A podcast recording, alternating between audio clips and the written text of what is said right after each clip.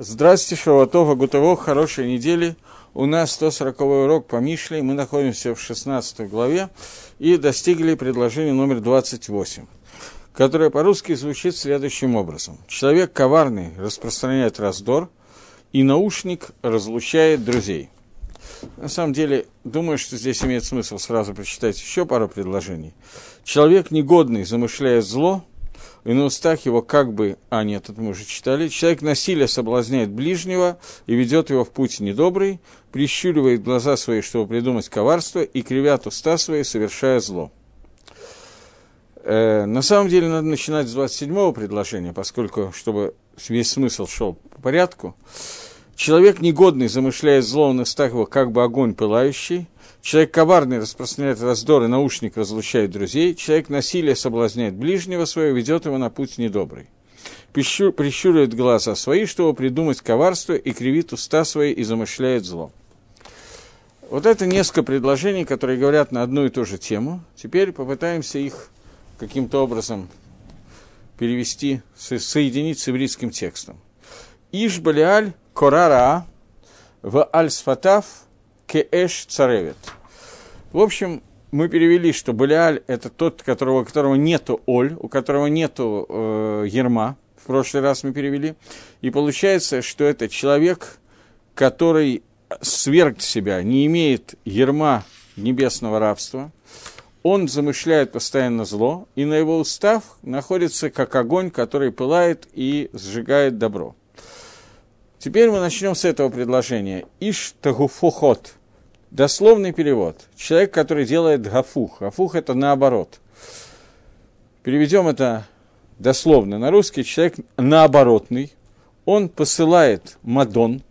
Посылает Мадон, как у нас в русском переводе. Мы увидим, как переводит Мальби Мираша и Гагро. Но как переводится это на русский? Человек, насиль, э, человек коварный распространяет, посылает раздор. Человек посылает раздор. В Нирган Мафрит Алуф. И э, но, Нирган. Попробуй перевести слово Нирган. На русском они перевели как наушник. Сейчас мы посмотрим, что это значит. Он разлучает алуф. Что такое разлучать алуф? Что означает слово алуф? Вот этим мы займемся сейчас. Э, он переводит, русский переводчик, разлучает друзей, он перевел. Но это как-то вот не совсем. И со всеми, не совсем одновременно. Э, начнем с перевода слова «алуф», который дает Ра, Ра, э, Мальбим. Я говорил, что у Мальбима есть два комментария на тонах. Один комментарий «биур милим», объяснение слов, перевод слов, другой комментарий «биур иньяним», другой комментарий объяснение иньян, объяснение смыслового отрывка. Начнем в данный момент с Мальбима, как он объясняет слово «алуф» в переводе слов. Он говорит «алуф» Ба аль море миламет. Приходит к тому, кто учитель, который преподавает. Преподает. Как, например, Пен Танев э, Талев Архатав. Человек, который, чтобы он не выучил свои пути. Гамошаль. Пример. Гаям Лагам, человек, который учит народ, Дерих Елхуба, той дорогой, по которой нужно идти. И он называется Алуф. И переводит это слово, встречается в Хумаше, говорит Мальбим, Элу Алуфей Адом. Вот Алуфей Эдом. Если кто-то помнит, что паршат, э, в Паршат Вейшлах есть э, кусочек, который рассказывает о семи царях и дома, которые царствовали до того, как появился царь в Израиле. И дальше там приводятся не цари и дома, которых было семь, а Алуфей дом. И вот Алуфей дом. Алуфей, я не знаю, как перевести, тысячники, начальники тысяч, преподаватели, и тот и другой перевод будет верно начальники тысяч или преподаватели, и тот и другой перевод будет верный. И Раша там объясняет, что Алуф – это Мелах было Тага, это царь без короны. То есть это человек, который является, с одной стороны, царем, с другой стороны, царем, не имеющий короны. То есть над ним есть коронованный царь, а это что-то типа некоронованного царя. Здесь Мальбим объясняет, что это преподаватель, тот, который ведет людей, и, объяс... и говорит, что именно это имеется в виду в книге Берейшис, где сказано Луфе и Дом, имеется в виду те, кто преподают, те, кто учат внутри Эдома, те, кто говорят, по какому пути надо идти внутри Эдома. Это Мальбим в переводе слов. Теперь смотрим, как он говорит внутри Мусар Хохма, то есть Перуш Иньяна, то, как он объясняет смысл, смысловой отрывок. Он говорит, Иштахуфот Ишлав Мадон. Человек, который переворачивает, он посылает э, Мадон. Что это значит? Говорят, говорит Мальбим, ешь иш тагофот шемиафэгэмэт. Есть человек, который переворачивает. Слово лафох – это слово перевернуть. Он переворачивает истину, умеапэх даркей хахма, и он переворачивает за, э, пути мудрости. Выдарко лишалех мадон. И его, как бы, дерих, его обычай посылать мадон. Мадон, мы видели, что по-русски переводчик э, перевел это как раздор – посылать раздор. Что это значит, пока непонятно. И это сказано уже раньше было, а именно в шестом предложении нашей же главы. То ход были Бог Харешра Меданим Ешлах. Человек, который, в сердце которого он замышляет зло, он посылает раздор. И есть слово «нирган», другое слово. То есть, в чем разница между Мадоном и Нирганом? Нирган – это то, что Митланен Тамид, человек, который постоянно жалуется – говоря своему товарищу, «Сано о Мариэло», которого он ненавидит и делает ему зло. И это пример Таргинуба Галейгам, то есть организация зла внутри ваших шарта, шатров, в это Амруба Сенат Гашем Отану. И скажете, что сделано то, что происходит в мире, сделано из-за того, что Всевышний ненавидит нас. И это Нирган Митлагамим, то есть Нирган – это вот эти вот итлананут, как это сказать, э, стенания, жалобы. Это то, что делает раздор. И об этом сказано. Нирган и Шатек Мадон, что Нирган, он сделает тихим вот это вот э, понятие раздора, сделает раздор втихаря. Что это значит? Слово Нирган объясняет Мальбим, что это мафрит гам огев рей. Это то, что разделяет также любящих друг друга и близних друг друга. Меалев, что такое слово меалев от слова илуф, слово, которое мы перевели, Мальби перевел как преподавание, обучение. И на современном иврите, во всяком случае, в иврите Талмуда, оно так и употребляется в основном. Елпинан мы учили. Так он объясняет, Море Дерехтов, Алуф – это тот, который показывает, указывает правильный путь. И когда он замышляет зло, это указание пути становится указанием пути козлу. Так Мальбим объясняет этот посуд.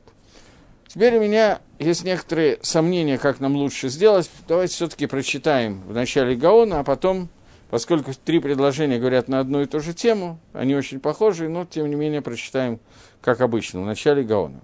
Гаон говорит, Иштагухот – Человек, который называется переворачивающим человеком, искривляющим, переворачивающим, имеется в виду человек, который переворачивает самого себя, для каждого человека сделать по, ему желанию, по его желанию. То есть в зависимости от того, с кем он разговаривает, в зависимости от этого он переворачивает свое как бы нутро, себя, чтобы быть угодным, удобным этому человеку. Но не имеется сейчас э, в виду в хорошем смысле, потому что есть люди, которые хотят быть приятными для других людей в хорошем отношении. Но это тоже не всегда хорошо, подхалимничать и так далее. И он, Ишлах Мадон, он говорит одному про другое, и также всем товарищам э, разговаривает и говорит удобные вещи, но таким нусахом, таким способом, что привести к ссоре между ними. И все это делается как бы башлихут посланничество другого человека. То есть он приходит к Рувену и говорит, Шимон послал, чтобы сказать, чтобы я тебя передал, и дальше посылает раздор. И это нирган, то есть человек, который чернит все и делает ссору, которая разделяет людей. И это алуф. Кто такой алуф? В данном случае мафрит алуф. Э, человек, который учит разделять. Это тот, кто разделяет между мужем и женой.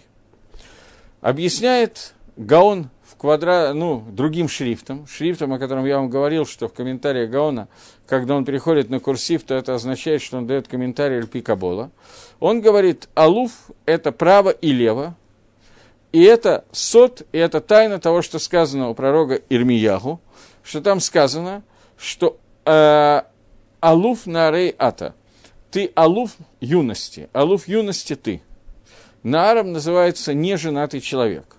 Теперь попытаемся разобраться, что имеется в виду.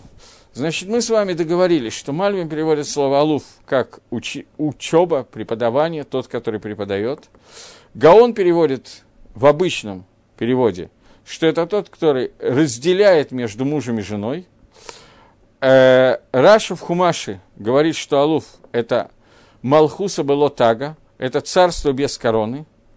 И Гаон внутри каббалистического Перуша объясняет, что это правое и левое в тайне понимания того, что алуф на раята, ты алуф моей, моей юности. Теперь попытаемся каким-то образом прояснить, что имеется в виду. Мне подсказывали, что алуф, который сказан в Берейшис, это воевода. Воевода тоже называется тот, кто руководит, но не имеет царского титула. Он руководит войной, но он не царь. Это того, кого царь послал руководить войной министр, э, как называется? Министр обороны, вот, я слово забыл. Именно, министр обороны. Был еще председатель Совета обороны. Так вот, это не председатель, это министр. Тот, у которого есть министерский жезл, маршальский, может быть, жезл, но при этом ему не хватает царства. Э, Гаон здесь нас вводит сразу в обоих своих комментариях в такую интересную судью, в такую интересную проблематику, которая заключается в том, что почему Алуфом называется тот, кто разделяет между мужем и женой, раз, и два, почему Алуфом называется что-то разделяющее между правым и левым. Поскольку Гаон уже об этом заговорил, то придется это каким-то образом объяснять. Обычно я стараюсь в эти истории не влезать. Э, правое и левое в Торе, в Торе Шабинистов, скрытой части Торы, это всегда правое – это хесед, левое – это дин. Правое – это абсолютное добро, левое – это абсолютный суд. Э, в переводе на другой язык это означает давать и принимать. Существует э, мужчина и женщина, мужское и женское начало, муж и жена, которые делятся на тот, кто дает, и тот, кто принимает. Медат Дин, мера суда, мера гвуры, мера силы, она относится к женщине, которая является принимающей началой, принимающим началом. Мужчина, он должен быть мужское начало, это дающее начало. Это и есть правая и левая сторона. Все медот, все сферот, все качества Творца, они рассматриваются всегда со стороны двух начал, дающего и принимающего начала.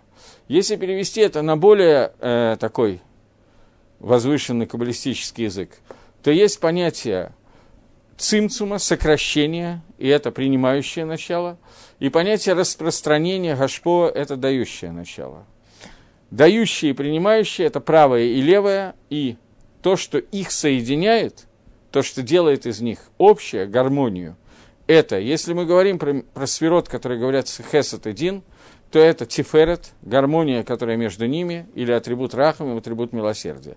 На более высоком уровне, на самом высоком уровне, это концентрация соединения между не хесед и дин, а хохмы и бина. Ее середина, вы, выше нее находящаяся, это меда, которая называется, сфера, которая называется кетер, обычно они не говорят. Э, это мера, которая называется кетер и переводится как корона. Алуф – это разделение, не имеющее короны. Алуф – это то, что разделяет между правым и левым началом, между мужским и женским началом, и это Малхуса было тага. Это царство без так – это корона, тагим – это корона, без кетера. Таким образом, получается, что понятие Алуфа – это понятие разделения между двумя функциями, которыми Всевышний управляет миром, на всех сферот, на всех разных уровнях управление всегда дается перед, через сокращение и влияние. Так вот, сокращение и влияние они должны проходить в, гарнич, в э, гармоничной формы, и верхом гармонии этого является меда, качество, которое называется кетер. Алуф – это то влияние, руководство влияния, которое не связано с медой кетер. Разрыв с мерой кет, с медой, качеством кетера, короны, которая находится и в результате есть разделение не только между друзьями, но между мужем и женой, между мужским и женским началом во всем мире. Теперь, после того, как мы это как-то обсудили, давайте перейдем на, из более возвышенного на более простой язык. Э, человек, который называется Иштагофот, человек, который называется переворачивающим наизнанку человеком, это тот человек, который, будем говорить на уровне простого мусара, приходит к одному и говорит, тебе, про тебя такой-то сказал то-то и то-то, он тебе поручил передать такие-то и такие-то вещи, и все его каванот, все, что он делает, это какие-то попытки взять и прийти к состоянию разделения. Самый высокий уровень разделения, который может быть, это разделение между мужем и женой – я сейчас говорю и на уровне одновременно, попытайтесь это как-то, я не знаю, как это сказать, поэтому попытайтесь сами увидеть это, услышать это, что здесь есть идет и про разделение между мужским и женским началом на уровне семьи, мужа и жены, и разделение между мужским и женским началом на всем, во всем творении мира, поскольку все творение мира всегда идет через мужское и женское начало. Э, вот это вот сина, вражда, которая вводится, или, если говорить на уровне несоответствия, которое происходит между влиянием и принятием влияния, это то, что делает Иштагу вход, человек, который переворачивает и искривляет.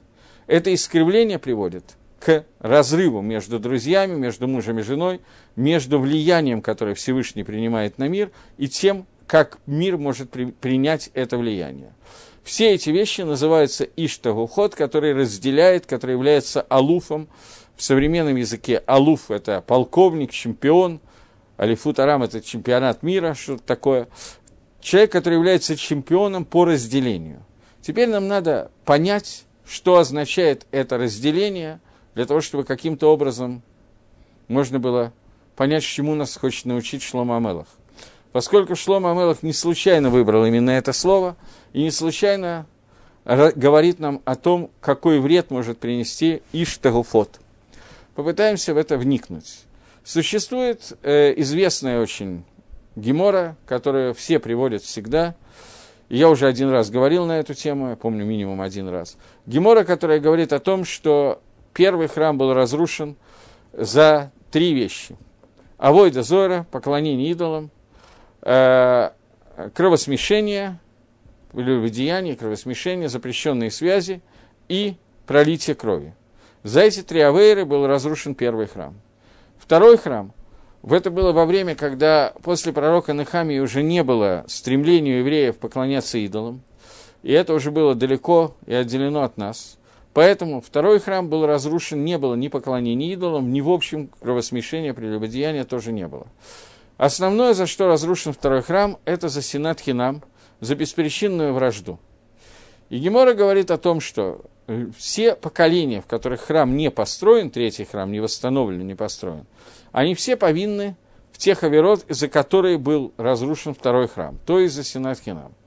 И поэтому очень любят Балы и Мусар говорить о том, что сегодня мы находимся в ситуации, когда Синат Хинам, беспричинная вражда, настолько большая, что храм не может быть построен. И то причина, по которой не построен второй храм, поскольку мы находимся на том же уровне, как люди, при которых был разрушен этот второй храм. Поэтому всякое поколение, которое не удостоилось построения храма, у них те же самые проблемы, как у поколения, во время которого храм был разрушен. То, что я сейчас буду говорить, я буду говорить от имени Рафмойши Шапира, просто я не могу процитировать дословно, я слышал когда-то этот урок, на меня произвел впечатление, и есть макарот, источники этому. Но мне кажется, что Никарим Девраэмет понятны, видны, когда говорится слова настоящей Торы, поэтому я надеюсь, что это будет понятно. Так вот, наше поколение даже близко не находится на уровне, где у нас есть Сенат Хинам, где у нас есть беспричинная вражда. О беспричинной вражде сейчас говорит Шлома Амелах и предупреждает о, нем, о ней, что человек, который идет и пересказывает, работает посланником, чтобы пересказать от Шимона Рувену какие-то вещи, он приводит это для того, чтобы разлучить Шимона и Рувена, и на самом деле конечная цель – разлучить мужа и жену и разлучить мужское и женское начало. Когда мы каждый день в утренних брахот читаем «Элу дворим шейн лаем шур», вот вещи, у которых нет предела – Это одна из вещей, которые мы читаем, что этот человек предела совершенства, так сказать. Человек, который делает шалом, мир, Бенадам Лахавероба Нишла и что? Между человеком и своим, его товарищем, и между мужем и женой. Простое понимание этому – это точно так, как написано в Мишне, и это самое простое и верное понимание Пшата, что человек, который делает мир между э, друзьями, э, человек, который делает мир между мужем и женой – он фактически исправляет мир, и он делает одну из вещей, которая очень трудно найти вещь, которая лежит выше этих вещей. Когда мы кончаем молиться Шманаэсра, в конце Шманаэсра, когда мы отходим три шага назад, мы кланяемся и говорим «Осе шалом бим рамав, вы асо шалом алейну». Вальколь Исраэль. Тот, который сделал мир в верхних мирах, он сделает мир между нами и всему Израилю, и скажем Амен. Мир в верхних мирах. Шалом – Бимрамав, который находится в верхних мирах, это тот шалом, о разрушении которого говорит сейчас нам вот этот вот посук, который говорит, человек, который мафрит алуф, который работает алуфом в Афраде, который работает чемпионом, преподавателем того, как надо леофрит, как надо разделять. А Кодыш Барагу делает шалом бимрамав.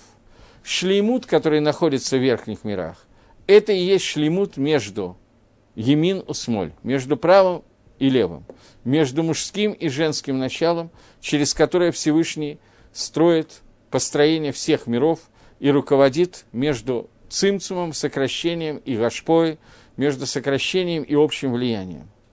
Это твори, то, что делает Акодыш Брагу, делая шалом в верхнем мире. Естественно, что в нижнем мире этот шалом должен проявиться каким-то образом, и это проявление находится в проявлении шалом бен Адам Лахаверо бен и что?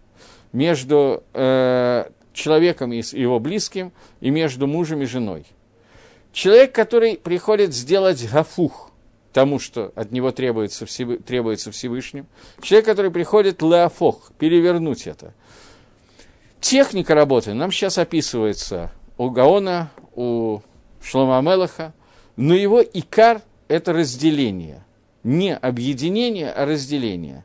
И главное разделение – это между правым и левым. Сенат Хинам – беспричинная вражда. Это причина этого разделения между мужским и женским началом, руководства управления Всевышним миром. И эта причина является причиной разрушения храма. Поскольку храм – существования Бейтмигдаша – это верхний уровень шалома, верхний уровень шлеймута, целостности мира, который находится между верхним и нижним миром. В то, все время, пока существует храм, существует шалом между нами и верхним миром, между нами и Всевышним. В тот момент, когда храм исчезает, этот шалом утрачивается. Это целостность, мир. В него входит бгам, изъян. Поскольку если настоящего мира нету, если есть синатхинам, то есть нету мира, между людьми, то не может быть мира между нами и Акодыш Баругу, поэтому храм разрушается в тот момент, когда появляется синатхинам, беспричинная вражда. Теперь, что называется беспричинная вражда? Я еще раз повторяю, что люди очень любят рассказывать о том, что у нас сегодня есть беспричинная вражда, и поэтому не построен втором храм. По-моему, это мания величия. Никакой беспричинной вражды у нас нет. Нам до этого пыхтеть и пыхтеть, чтобы добраться до такого высокого уровня. Потому что если кто-то захочет проанализировать, то он увидит, что у меня есть люди, которых я не люблю, и у меня всегда есть причина их не любить. Эта причина может быть выдуманная, а может быть совершенно шизофренический бред, но это причина, которую я себе придумал, или она объективно существует, не имеет принципиального значения для того, что я хочу сказать. Но это всегда веская причина, по которой Шимон не любит Рувена и наоборот. Когда речь идет о синатхинам, о беспричинной э, вражде, это совершенно другой уровень. Это уровень, когда единственная причина не любить другого человека – это отсутствие любых причин. Как это происходит? Почему это происходит? Это происходит от большой любви к Гакодыш Барагу, большой любви ко Всевышнему. Представьте себе человека, который вся его вообще намерение в жизни, вся мечта – это соединиться с Творцом и любить Всевышнего. И вот этот человек понимает, что все, что он может сделать в этом мире, любовь его к Творцу, может проявиться только через исполнение различных мецвод. И он понимает, что каждый мецвой, он соединяет весь этот мир с Творцом, и он улучшает, он метакен, он улучшает и делает этот мир совершеннее, цельнее и так далее. И тем самым он лично соединяется с Творцом. И вот этому человеку не может, если он не, наш, не вышел на нормальный человеческий уровень, о котором мы сейчас поговорим, этому человеку не может не мешать, что кроме него есть еще кто-то, кто делает то же самое, и таким образом Всевышний соединяется не только с Рувеном, но и с Шимоном. Он видит, что часть того, что он мог бы приобрести в Двикуте, в соединении с Творцом, приобретает другой человек. И таким образом ему мешает Эцем, факт существования этого другого человека, который соблюдает Тору и заповеди. И его мечта – это разделение того другого человека от Всевышнего, поскольку тогда функция соединения произойдет со мной, а не с кем-то другим. Если переводить на простой человеческий язык, то это называется ревность, но ревность на каком-то очень высоком уровне ревности. Так вот, мы сегодня не находимся на таком состоянии Сенат Хинам просто по той причине, что у нас нет такого Агават Гашема, у нас нет такой высокой гашков и мировоззрения и ощущения близости ко Всевышнему. Поэтому каждый раз, когда мне мешает какой-то другой человек, я могу привести 10 объективных или субъективных причин, по которым он мне мешает, но никак не потому, что он не мешает соединяться со Всевышним. Это меня волнует значительно-значительно меньше. Это та Синатхинам, из-за которого был разрушен второй Бейдамигдаш.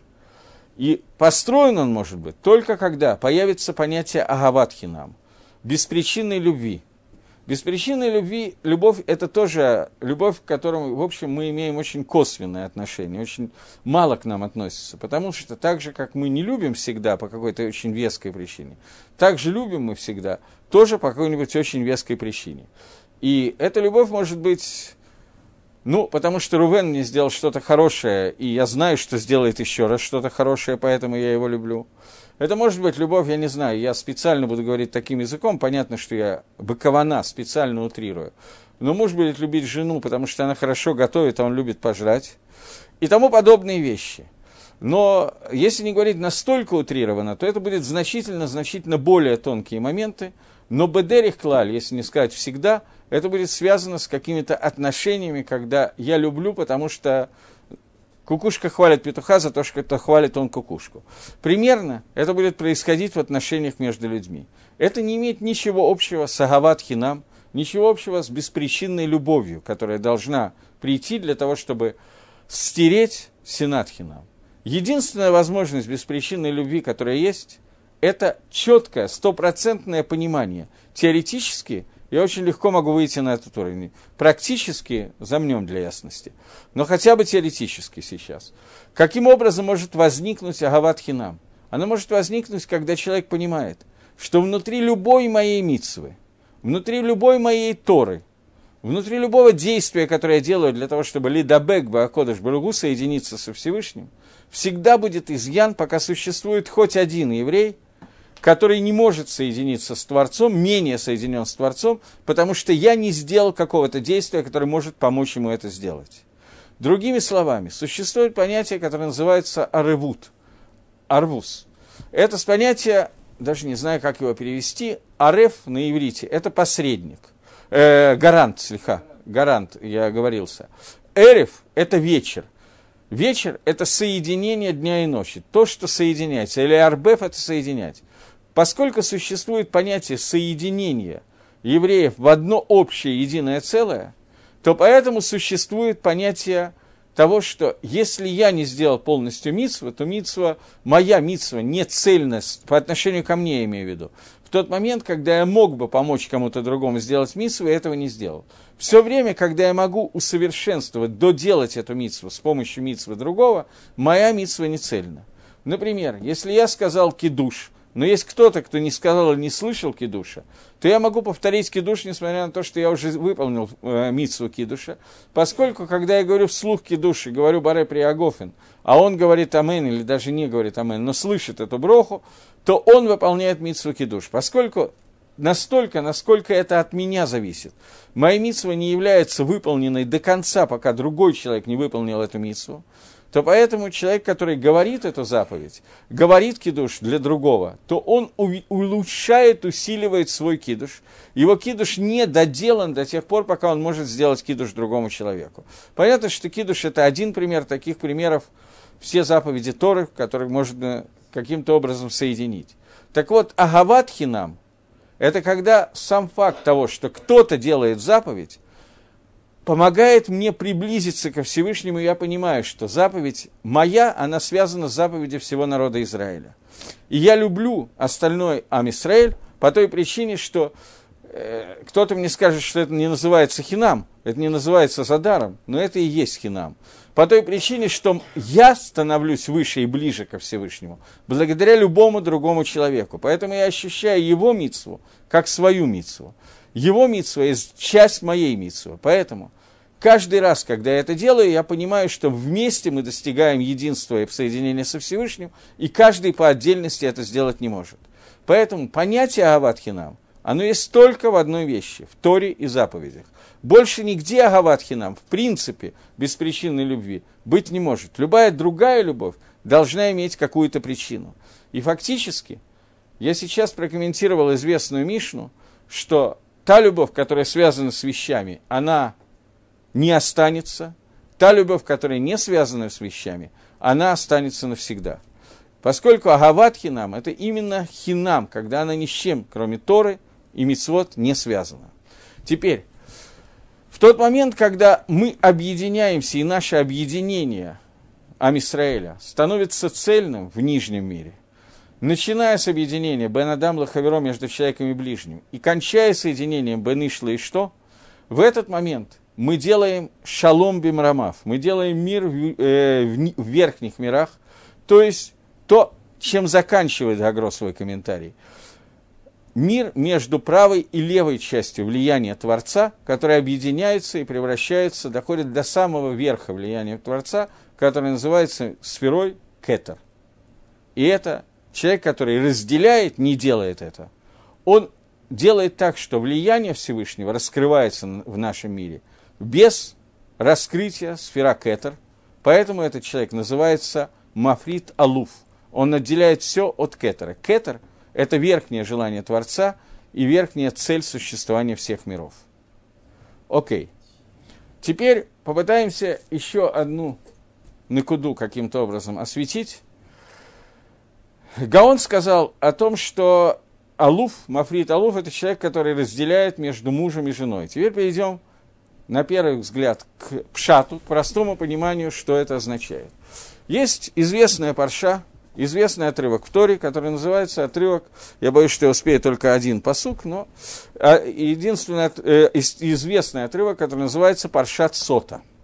Сота – это отрывок, который рассказывает о том, как молодой или не очень молодой человек приревновал свою жену и говорит ей, что тебе нельзя уединиться с э, Плуни Альмуни, с, таким-то, с таким-то, сиким-то, как это сказать, с таким-то человеком.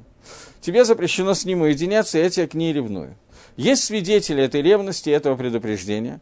После этого появляется свидетель или даже один свидетель, я сейчас не буду входить в детали, Махлок с Рабелезера и Рабишо мы не будем обсуждать.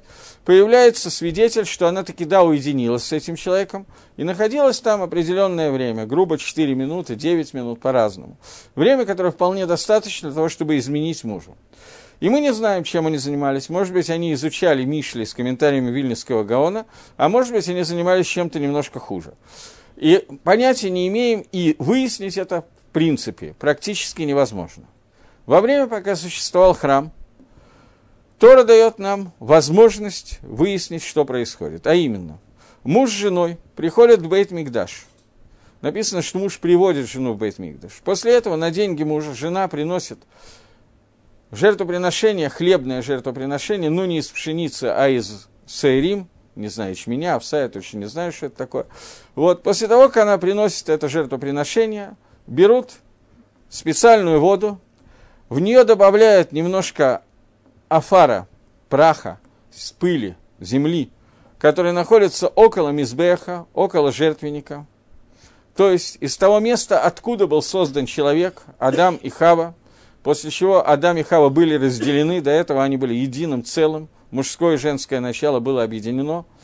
Вот из этого самого места, откуда взята земля для того, чтобы создать Адама и Хаву, где она была перемешана, из этого места берется немножечко афара и добавляется в эти мейсота. После чего туда стирается отрывок истории, который пишет ну, вот эти законы, которые я сейчас вам рассказываю. Отрывок, который называется Паршат Сота.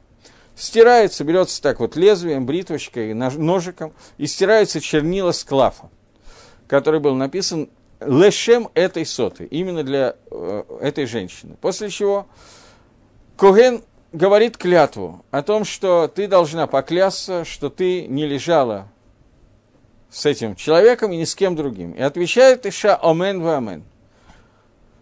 После этого клятва падает и на подозреваемого в любовнике человека и на всех остальных, которые могут а, быть любовниками, про которые никто не знал и не говорил, и муж не ревновал к этим людям. После чего она пьет эту воду. Если она была тмя, нечиста, то она помирает. И любовник тоже. Любовник не пьет, но помирает где-то в другом месте. Если она была... Да, одну секунду. Все это при условии, что муж Тагор, что муж сам не совершил подобной аверы. Если муж совершил подобную аверу, то воды ее не проверяют. Никакой проверки нет. Теперь, если она тагара, если она чиста, то в этот момент она получает броху от Всевышнего, которая заключается в том, что если она была бездетной, то начинает беременеть и рожать, если рожала девочек, начинает мальчиков, черных, светлых и так далее, и так далее. То есть она получает браху, поскольку она тагара, и за это Акодыш Брагу награждает вот таким благословлением. Здесь есть один очень непонятный вопрос в этой истории, а именно, что в тот момент, когда стирается отрывок Паршат Сота, о котором я только что рассказал, стирается имя Всевышнего, поскольку в этом отрывке есть Шем Гашем, имя Творца, а одна из заповедей Торы сотрите имя всей Авойды Зойры, когда вы войдете в Эрицесрой или завоюете ее, уничтожите, сотрите имя всех идолов, которых вы найдете, и не делайте так Всевышнему Богу вашему. Есть запрет Мидарайса, запрет Истора, стирать имя Всевышнего. И вдруг, несмотря на этот запрет, Тора говорит стереть имя Всевышнего, которое написано в Паршат Соте. Это вопрос, который я сейчас хочу немножко коснуться его. Для того, чтобы его коснуться, начнем немножко раньше. Сота в Торе написано с букв, буквами Син, Вав, Тет, Гей. Сота в Геморе написано буквами Самих, Вав, Тет, Гей. Гемора изменила это написание и пишет неправильно, я не знаю. Оба эти имени правильные, и то, и другое название правильно. Но название Торы и название Геморы, они намекают прямым текстом, я бы сказал, намекают, освещает нам два аспекта того, что такое сота. Начнем с аспекта геморы. Сота происходит от слова стия, лисатот, отклоняться. Сота – это женщина, которая отклонилась от того пути, по которому она должна была идти. Путь женщины – это соединение с мужем, соединение правого и левого начала внутри этого мира, которое, как мы только что договорились, ведет к соединению правого и левого начала в верхних мирах. Я думаю, что все, кто когда-нибудь ходил на Шева Брохас или на что-то подобное, слышали миллион дрошот на эту тему, миллион слов Торы, которые говорится о том, что строительство семьи, построить семью – это построить малый храм, построить Бейтмигдаш Катан. Каждая еврейская семья – это малый храм, поскольку соединение мужа и жены – мир, который находится внутри семьи между мужем и женой, это мир между верхними и нижними мирами, мир между понятиями легашпия или кабель, влиять и принимать влияние. Правильное построение семьи – это именно, чтобы жена принимала влияние, которое дает муж, муж давал влияние только своей жене, сократил это влияние так, как его надо сократить, жена принимала так, как ее надо принять. В тот момент, когда жена начинает принимать влияние не только от мужа, я сейчас говорю про самые физические формы влияния, находилась в состоянии лежать не только с мужем, но где-то еще, то эта стия, она свернула со своего пути. Это первое объяснение. Второе объяснение, которое написано в Торе, слово «сота», это с, буквом, с буквой «син». Влияние, написанное с буквой «син», это означает суть этого слова. Это то, что сказал Рейш Лакиш в Геморе. Эйниша мизана, женщина не совершает прелюбодеяния, элэймкен рох штут них назба. А только если у нее вошел рох штут, дух штута. Сота читается шота, читается сота, а пишется шота. Син и шин – это одна и та же буква. Поэтому сотой называется женщина, которая подозревается в сумасшествии. Сумасшествие – это измена мужа, поскольку в другом месте Рейшлакиш говорит это немножко иначе, но суть та же самая. Он говорит, что «Эй надам хате элэм кен нихнас боруах штут». Человек никогда не грешит, а только когда в него вошла глупость, дух глупости, который входит. Это приводит к Авейре. Когда человек, написавший Мишли, а именно Шлома Амелах, сел на престол – то Всевышний открылся ему во сне и предложил просить все, что ты хочешь. То, чего хочешь, то и проси. Это написано в начале книги Малахим. И Шлома Амелах попросил Всевышнего, дай мне мудрость, мудрость, хохму. И объясняет Мидраш, что Шлома Амелах хорошо знал этого Рейшлакиша, который говорит, что человек не может согрешить, а только если к нему пришел Рох Штут, глупость пришла к нему.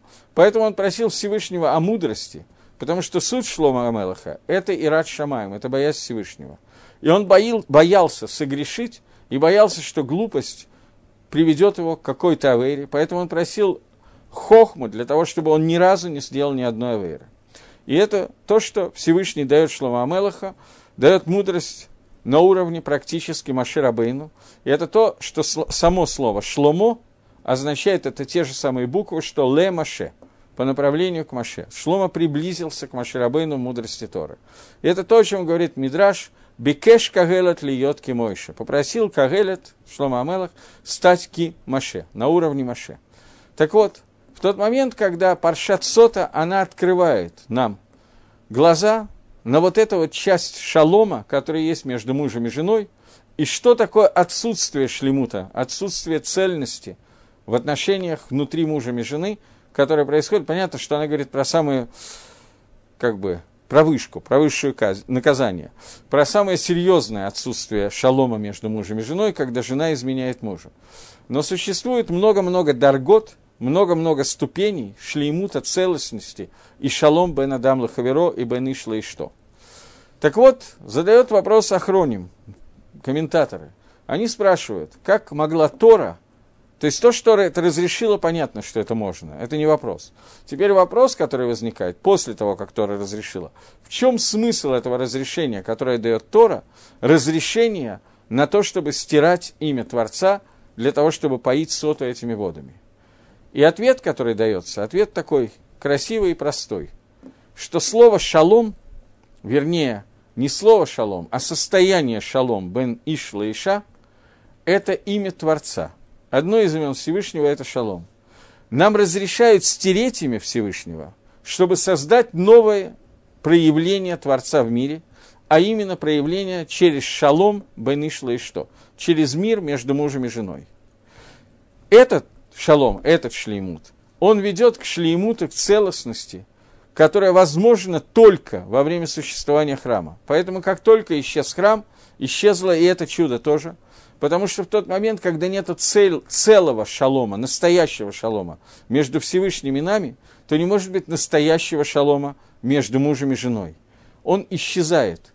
Поэтому сегодня ни в одной семье нет стопроцентного шалома. Даже в самых лучших семьях настоящего шалома не может быть, поскольку шалом, который проявляется внутри семьи, это только проекция того шлемута, той целостности, которая может быть в Бейт-Мигдаше. И тем не менее, каждый раз, когда мы делаем какой-то шалом на том уровне, на котором каждый из нас может, не только между мужем и женой, между человеком и другом и так далее, то мы приближаем строение храма, а верхушка этого будет только одна вещь – агават хинам, агава – любовь, которая построена только на состоянии понимания, что близость со Всевышним, касание Творца возможно только через весь Амисраэль, и никто эгоистически в одиночку это сделать не может. Теперь смотрим еще раз посук, который сказал Шлома Амелах. Он говорит, Тахуфот и Шлах Мадон, то есть тот, который все переворачивает, переворачивает понятие шалома, он шлет вражду. И Наргин, тот, кто приводит к вот разделению, это Мафрит Алуф. Тот, кто разделяет через понятие Алуф, то есть через умение, преподавание, знание разделить, то есть разделить это Алуф, это Мелах было так, Мелах было Кетер, это царство без Кетера, то есть когда есть разделение всего, всех проявлений Всевышнего от меры Кетера, о котором идет речь. Двинемся дальше. Получилось очень долго, но что ж делать? Так вот у меня получается. Следующий посук, посук номер 29, говорит. Человек насилие соблазняет ближнего своего, ведет его на путь недобрый. Очевидно, что это как бы продолжение того же самого посука, но есть оттенки, которые нам надо попытаться увидеть. Говорит Шлома Амелах. Иш Хамас Ефатера Эгу. Человек, который называется Хамас, Хамасник. Хамасник – это человек, что такое заповедь Лот Ахмос. Есть заповедь, запрещающая Хамас. Э, я не знаю, как перевести это на русский язык. Разбой, не знаю как. Э, понятие Хамас – это человек, который э, хочет, нарушает заповедь Лот Ахмот, заповедь не возжелай, которая указана в Торе. Эта заповедь, заповедь состоит в том, что я не могу не только украсть или отнять у другого человека, я не могу даже отнять, заплатив ему эту стоимость. У человека есть какая-то вещь, он не хочет ее продавать. Я не могу силой забрать у него, даже заплатив за это деньги. Это заповедь, это перевод слова Хамас. Так вот, человек Хамаса, он и фатера эгу, он будет соблазнять ближнего. Поэтому здесь Шламамелах, говоря о Хамаснике, он говорит именно соблазняет своего ближнего. Э, чтобы этот человек пошел с ним по той дорогой, которой он сам идет, дорогой, которая не является дорогой добра. Говорит Мальбим – что есть человек, который мазик другому человеку посредством питуя, посредством соблазнения. Соблазнение – это соблазн, я не знаю, как по-русски это правильно, соблазн, наверное. Это тоже вид такой плохой, плохого качества, соблазна. А именно, все эти вещи масиким у машхитим, они приводят к, к незаку, к ущербу и приводят к машхиту, к уничтожению. Мальбим закончил свой пируш. Гаон немножко больше пишет. Но поскольку вы понимаете, что эти продолжения прошлых псуким, то, в общем, как дому предисловие мы полное сделали. Тем не менее, говорит Гаон Мивильна так, что человек, который хочет украсть, соблазнить имущество своего ближнего, он изначально его соблазняет, а после этого ведет его по, по, по плохому пути для того, чтобы получить это имущество. Говорит Гаон, и здесь есть три посука на эту тему, которую мы только что прочитали. Псуким 27, 28, 29. И здесь сказано три раза слово «иш», слово «человек». Три описания человека, который ведет козлу другого человека. И оно связано с тремя вещами, которыми человек портит жизнь другим людям. Первое – махшова, замысел. Второе – дибур, речь. И третье – маасе, действие – и не относится к гуф, телу, нефиш, душе человека и мамон, и деньгам. То есть зло другому человеку, гафраду, разделение, можно сделать в трех направлениях. В направлении нагадить телу, нагадить душе и нагадить деньгам, имуществу. Иш-Балиэль, первый посук, который мы читали в прошлый раз, но я с него начал в этот раз. Человек Балиэль, человек, который Бли-Оль. Это человек, который приносит вред через мысли и наносит вред душе другому человеку.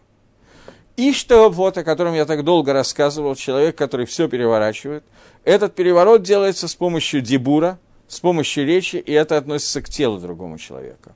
Человек, который хамас, человек, который соблазняет э, с целью отнять деньги, это делается действием и делается по отношению к имуществу другого человека. И это Три вещи, которые написаны э, в Дгилем, которые я... А, нет, есть у меня Дгилем. которое написано в Дгилем. Я сейчас зачитаю, правда, у меня есть Дгилем только с русским переводом, но ничего страшного. Э, известный псалом, который очень часто цитируется, поэтому такой известный псалом, который говорит –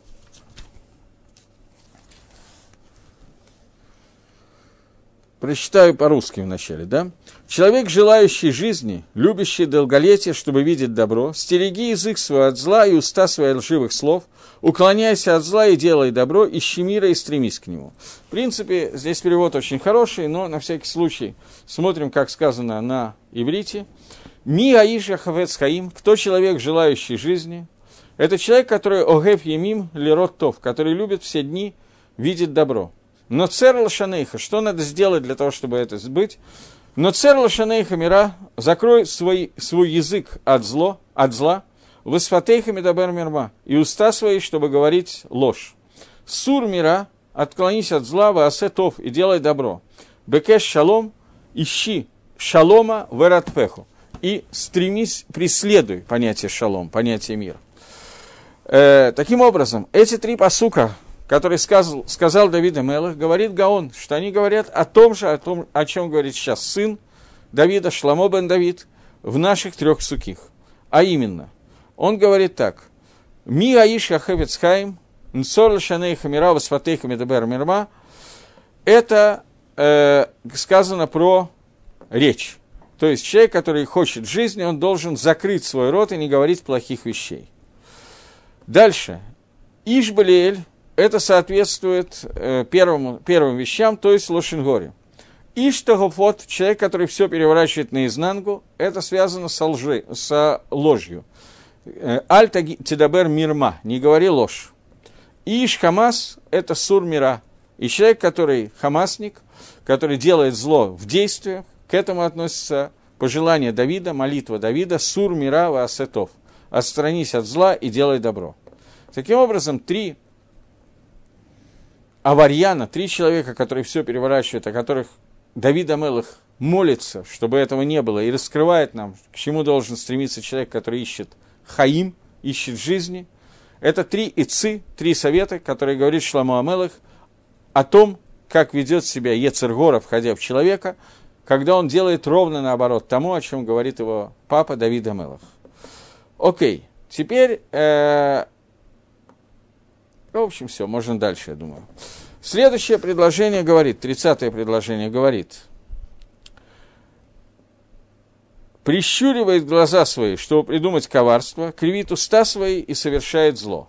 Это как бы продолжение того, о чем мы только что говорили.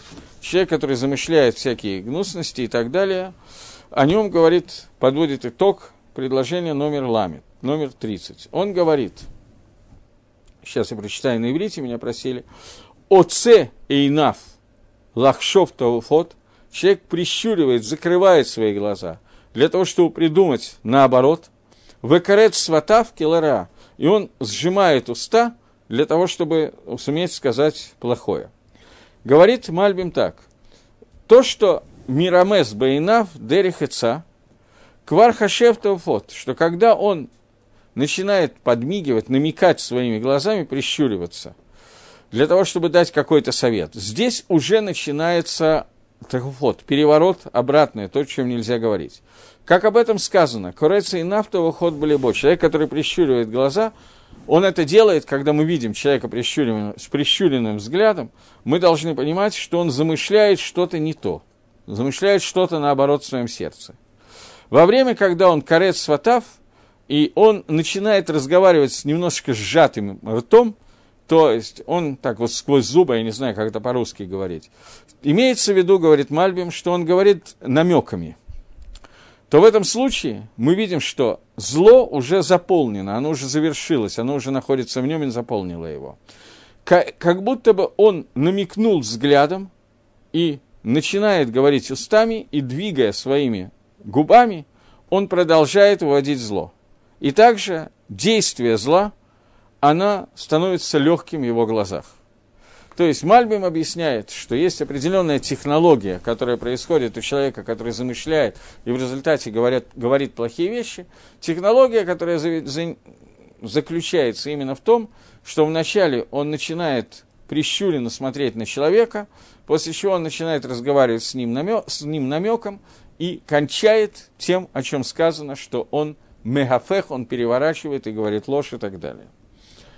Гаон, очень короткий гаон есть на это предложение, а вот на следующее я не знаю, что делать, потому что он не то чтобы короткий, он просто почти бесконечный на следующий посук. Окей, Гаон говорит, «Эца эйнаф», то есть человек, который вначале прикрывает свои глаза для того, чтобы думать обратные вещи, переворач, перевернутые вещи. После этого прищуривает глаза, ну, пусть будет так. А после этого он идет и говорит своему товарищу и карет сватав, и сжимает уста. Э, а после этого приходит окончательное зло, то есть во время, когда он уже приводит к ссоре между людьми, к той ссоре, которая описана в 28-м посуке, на всех уровнях ссоры, которые мы обсудили, и это находится на уровне Махшова, Дибор и Массы. То есть существует прищуренный взгляд, это мысль, он обдумывает. Существует сжатые губы, это Дибор, и калера, когда зло выходит в действие – это уже действие, которое он делает. Таким образом, говорит Гаон, оцемайнав, прищурив взгляд, он думает, корец сватав, он говорит, калера – это действие, о котором идет речь. Здесь нужно еще Шламамелах Бедери Хремес намекает еще на одну вещь. Человек находится в состоянии, когда ему дана свобода выбора. Свобода выбора, она находится на таком уровне – что человеку всегда, когда мы говорим сейчас о Сенат Хинам, о беспричинной вражде, о самой, самом серьезном уровне вражды, когда человек с самого начала априори хочет разделить между теми вещами, которые должны быть соединены, по той причине, что это разделение ему по какой-то причине выгодно.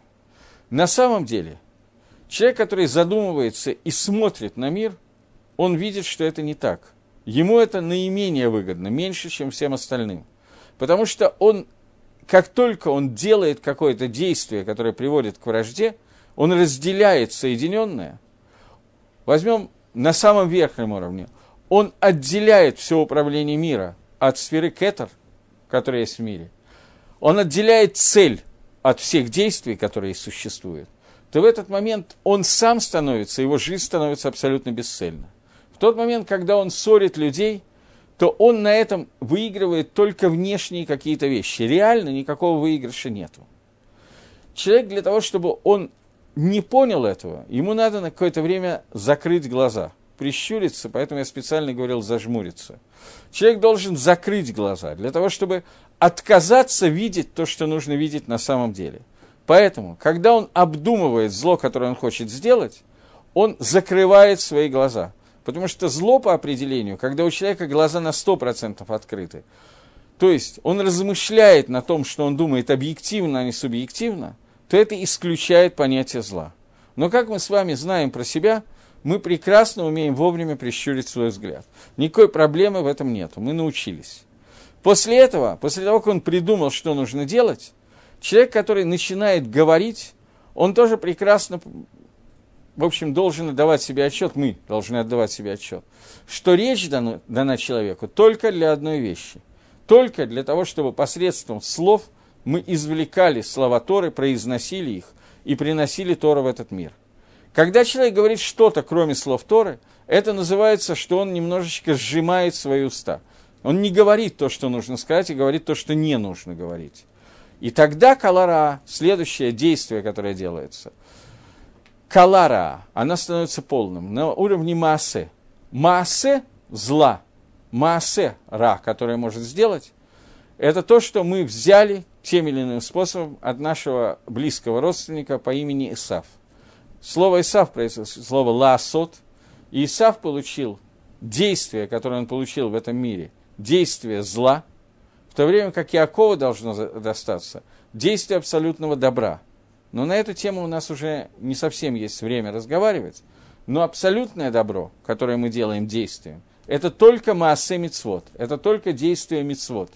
Поскольку есть мицвод асе, который является основной частью жизни человека, и есть лота асе, который является тоже основной его частью. И когда человек свою осию делает совершенной, то это обратное тому, что происходит здесь, в посуке, который говорит Кала Ра. И это то, что сказано в посуке Давида, поскольку Давид Амелах в 34-м псалме говорит ровно обратное тому, что говорит здесь Шлома Амелах, он говорит о позитивной части Махшова Дибора Маасе, слова, действия и мысли, в то время как здесь описаны негативные три части этих вещей. Поэтому Калара соответствует тому, что Давид Амелах сказал, а ты не занимайся злом, а асетов, сур мира, отдались от зла и делай тов. Окей, я не успел 31-го предложения, хотя планировал, мы его оставим на следующий раз, Байзрадашем. Всего доброго, до новых встреч в эфире.